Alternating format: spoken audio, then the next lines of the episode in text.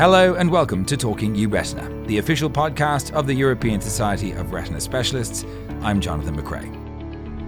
In this podcast, we bring you expert discussions and interviews with leaders from the world of retina and beyond. We'll also keep you up to date with the latest news from the Society.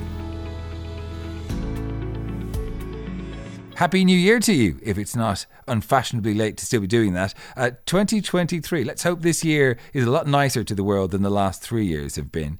There is lots to look forward to, in fairness. The EURetina Winter Meeting is in March in Vilnius, and Amsterdam will host the annual Congress in October.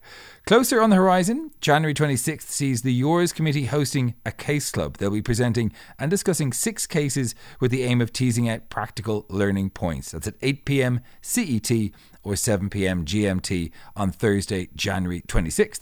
Registration is open now on the EURetina website. Right, that's all the announcements for the moment. On with the podcast. As you may already know, EURetina and the European Board of Ophthalmology have announced a new exam for retina specialists, and it's going to be held later this year.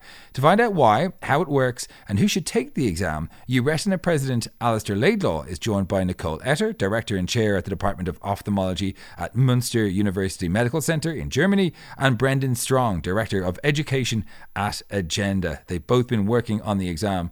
Uh, Alistair, you're very welcome back to the podcast. Happy New Year. Thank you very much, Jonathan, and Happy New Year to you too. So, perhaps I can just ask Nicole and Brendan what their roles have been in turn in terms of setting up this exam. Yeah, well, happy new year as well from my side. Um, well, I'm an elected board member of EURetina, and um, ever since EBO came up with the idea of not only having a comprehensive ophthalmology exam, but to introduce subspecialty exams in different fields of ophthalmology, it was clear that EURetina would be the organization to cover the retina part. Being a board member of EURetina, I was asked by the president to establish and organize the FEBO subspecialty exam for retina. Thank you. And who, which other board members and clinicians have been helping you?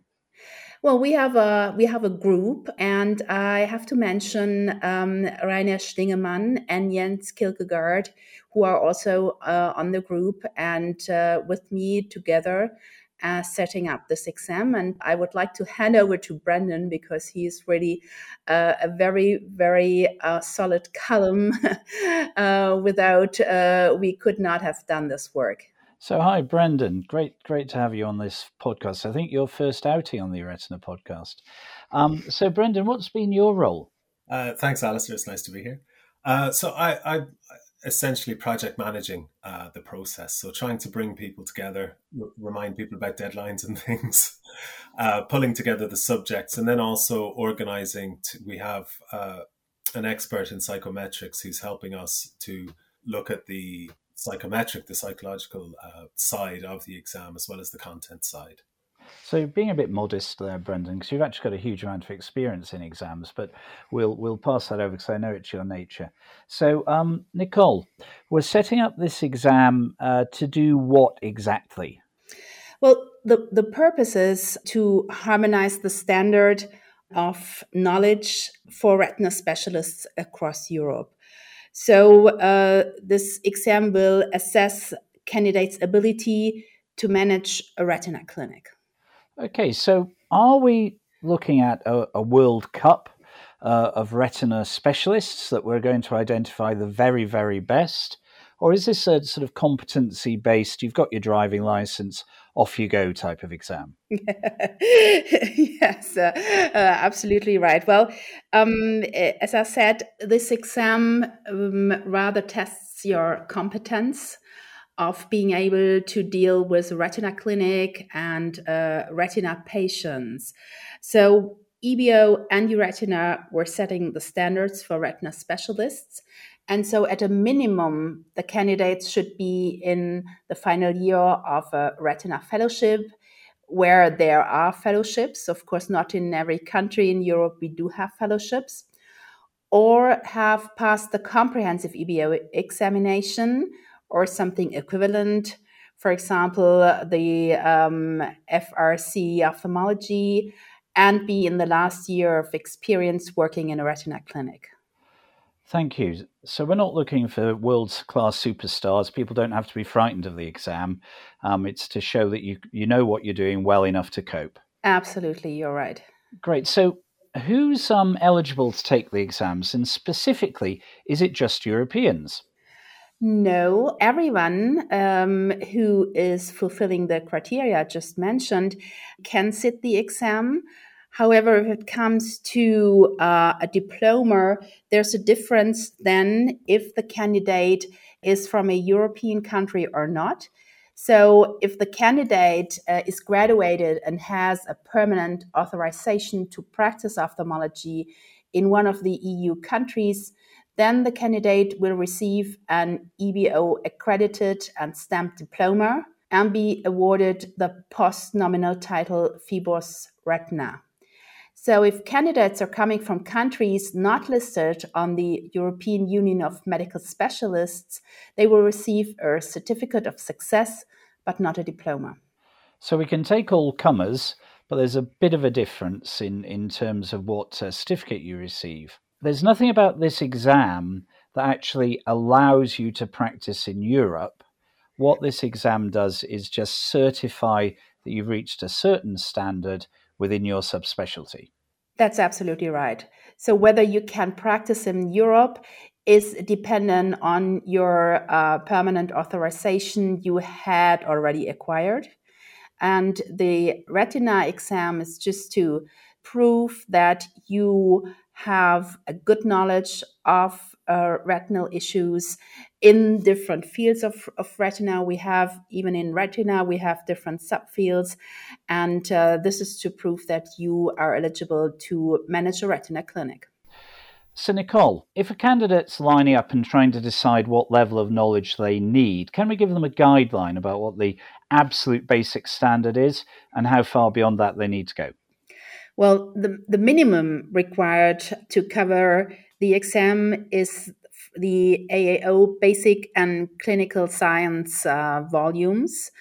But of course, Euretina offers much more sources for knowledge. For example, the Euretina webcasts, the Euretina conferences, and um, all the podcasts you can also, which are also available on the Euretina website. So many things that are in textbooks are a few years out of date. For example, there's a lot of information about central serous choroidopathy, for example, that would not be in date. But we've we've covered a lot of that. There's a lot of stuff in the uh, in the Congress content that can be streamed. And we have uh, a recommendation list for readings, uh, which can also be found on the Euretina and EBO website with some cutting edge um, publications. So it's not only um, the it's not only the books from the American Academy, but also publications with recent knowledge. Brilliant. So it's really open to absolutely everyone anywhere. Uh, to take part, which is which is great to have set something up like that because I'm not aware of another post postgraduate qualification in um, in retina specifically. So thanks, Nicole. Um, Brendan, so tell us how are we structuring the exam? What are the number of questions? What's the type of questions? Um, is it just texts or images that people are going to be looking at? Could you give me some some insight into that, please? Yeah, of course. So uh, what we're trying to do is assess people's theoretical knowledge, but also a bit of clinical acumen. So the exam is in two parts. Uh, the first part will be uh, an MCQ section, or what we call a written uh, part of the exam. Uh, that, that's actually going to have a mix of type of MCQs. So one type is the single best answer, where people will be given a clinical vignette, uh, the sort of thing like a patient comes in, and indeed will be shown clinical images and asked what their next steps might be, or what a right diagnosis, or what kind of a treatment might be appropriate for this patient. So it's sort of testing their ability to recognize the issue, diagnose it, and, and what should be done about it. Uh, others will be more straightforward theoretical questions. Uh, so your sort of common asking a question and someone selects the right option from a group of them. Uh, we're going to have, uh, we're looking towards having about 100 questions for people to answer in a two, two and a half hour exam. Uh, we're developing at the moment, so that may be adjusted. So that first part, that MCQ part, is actually going to be held online. So I think also that helps to open it up uh, to more people. So once you pass the online part of the exam, which will be held in June, you can then proceed to uh, sit the second part, which is a viva voce or an interview based uh, exam, which will be held uh, just prior to the EURetina Congress in Amsterdam. So that's going to be a one hour exam uh, with four interviews, 15 minutes each. And in each interview, people will be presented with two cases that they'll be asked to discuss with expert examiners. Thanks that, Brendan. Can I just ask you for, for a bit more detail? Um, 100 questions. How do you develop 100 questions? Where do you get the expertise from? Uh, that's a very good question, uh, Alistair. Um, as you know, uh, essentially we, we, worked with the sections within EURetina. Um, so, as people I'm sure know, there's eight sections, um, sort of subspecialties within EURetina. Uh, we blueprinted the exam, uh, which Nicole put a lot of work into, uh, to determine how many questions each section should provide. And then we worked with uh, the psycho- a psychometrics expert who advised on ha- how to develop questions, provided those to the um, subspecialty sections, and, and they all wrote a certain proportion of the 100 questions. It was a it was a lot of work, and all credit to them. Like, I'd guess how many people are involved in that bit. Oh, uh, certainly north of 60, 64. I mean, uh, essentially, it was all the sections had to pull pull a load uh, to to cover their area within the exam. So, look, exams are complex scientific instruments, aren't they? They have to be very sensitive measurement scales. This isn't just sort of sitting down, writing things down on the back of a cigarette packet, is it?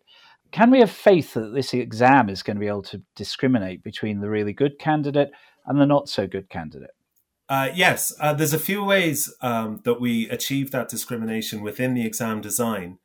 Uh, the first step is actually having uh, these experts to write questions and work on the uh, cases that will be used in the Viva Voce. Um, these are all practicing clinicians, they're researchers, uh, they're academics, so they understand what people should know. So that's step one.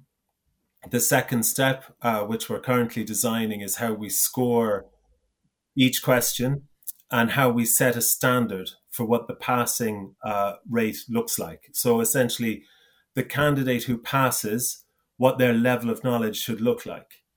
And then on a third level, um, there will be a multi year process where we review how each question performed against the performance of the candidates. So, for example, if someone performs very well, they should have a majority of the questions correct. And if we find a question that they did not perform well on, but they performed well overall in the exam, and someone else who did not perform well in the exam does perform well on this question, we might have to look and adjust the question. And that's that's a multi-year process. Each year you make it m- more and more reliable, more and more accurate. Um, and actually having uh, 100 questions is part of that reliability as well, because it's more data uh, that we can use um, to kind of fine tune uh, the exam. And I think you're a bit understated in your own introduction, but you've got a lot of expertise in that, and you're being backed up by people, aren't you? Yes, indeed. with, with, the help of a statistician and a psychometrician. Uh, the psychometrician is, is helping us in terms of building quality into the process. So that's building that multi year process and determining our standard setting and our scoring. And we'll be using, uh, or we'll be working with, a statistician who'll actually kind of crunch the numbers for us in terms of determining who passes on the day. And if anyone is interested, this is exactly the same process that you go through in questionnaire development for use as a, a scientific measurement tool. So, um, brilliant. Thanks very much for that, Brendan. So, Nicole, just to um, just to start wrapping up, who should take this exam? What's in it for them to take it if it's not a regulatory requirement? And how much is it going to cost them? Let's start with the last question. It will cost 550 euros, and that's only this year because it's the first year we will have this exam. And um, candidates will have free access to the EURETINA meeting in Amsterdam. So this is a very attractive deal, and uh, we hope to attract uh, a lot of candidates who will sit the exam. As I said, they should have already the boards in their country, the boards of ophthalmology in their country, and uh, it would be ideal if they would have passed the comprehensive EBO and had at least one year of retina training. And um, since uh, I think it is very important to set forth standards in retina and in ophthalmology, I hope that a lot of people will join us and uh, it will be a growing community having the FEBO um, retina. Yeah, I think I, I quite often end up interviewing for people. I think somebody who's got this exam is going to stand out at an interview compared to someone else who hasn't bothered to show that they can pass this exam. So I think there's something definitely in it for an individual. The other thing is, if we set the exam at a level that you might expect people to have at the end of their um, year of fellowship or subspecialty training in retina, particularly if you got it uh, a bit earlier than that, you're going to get more out of your fellowship or, or period of subspecialty training. So I think anything that gets you the theory and makes you prove that you know it has to be uh, has to be worthwhile, in my opinion. It definitely um, gets you credits. That's great. I, I really understand a huge amount more than I did before. Thank you very much indeed. Uh, any further thoughts, either from Brendan or Nicole? Um, have we already mentioned the application deadline? So application no. C application uh, will close on March 15th this year. And so please, uh, we have already received um, a lot of um, applications. Uh, so just make sure that it's not uh, in the last day. So that's eight weeks from now, I think, Nicole. Yes, absolutely right. Brendan, anything to add? Uh, no, I think we've covered quite a lot there. Uh, thank you very much. And thank you to you both. And also thank you uh, to both of you for your hard work in setting up the exam um, and to everybody else involved. Uh, there's been an amazing effort. And uh, I'm hoping we're going to get something really good out of it that's going to make Euretina a leader in terms of establishing standards that clinicians should use in retina. Well, Alistair, Nicole, uh, and Brendan, thank you so much for that. Very exciting um, to have this uh, on the, the calendar ahead of you. I hope it goes really well for everyone involved. Right, we're looking for your suggestions for things to cover in the podcast over the next year. If there's an area that you'd like us to explore or have a question or comment on the podcast, you can email us podcast at euretina.org. I'm Jonathan McCrea. Thank you for listening. We'll see you next time on Talking Euretina.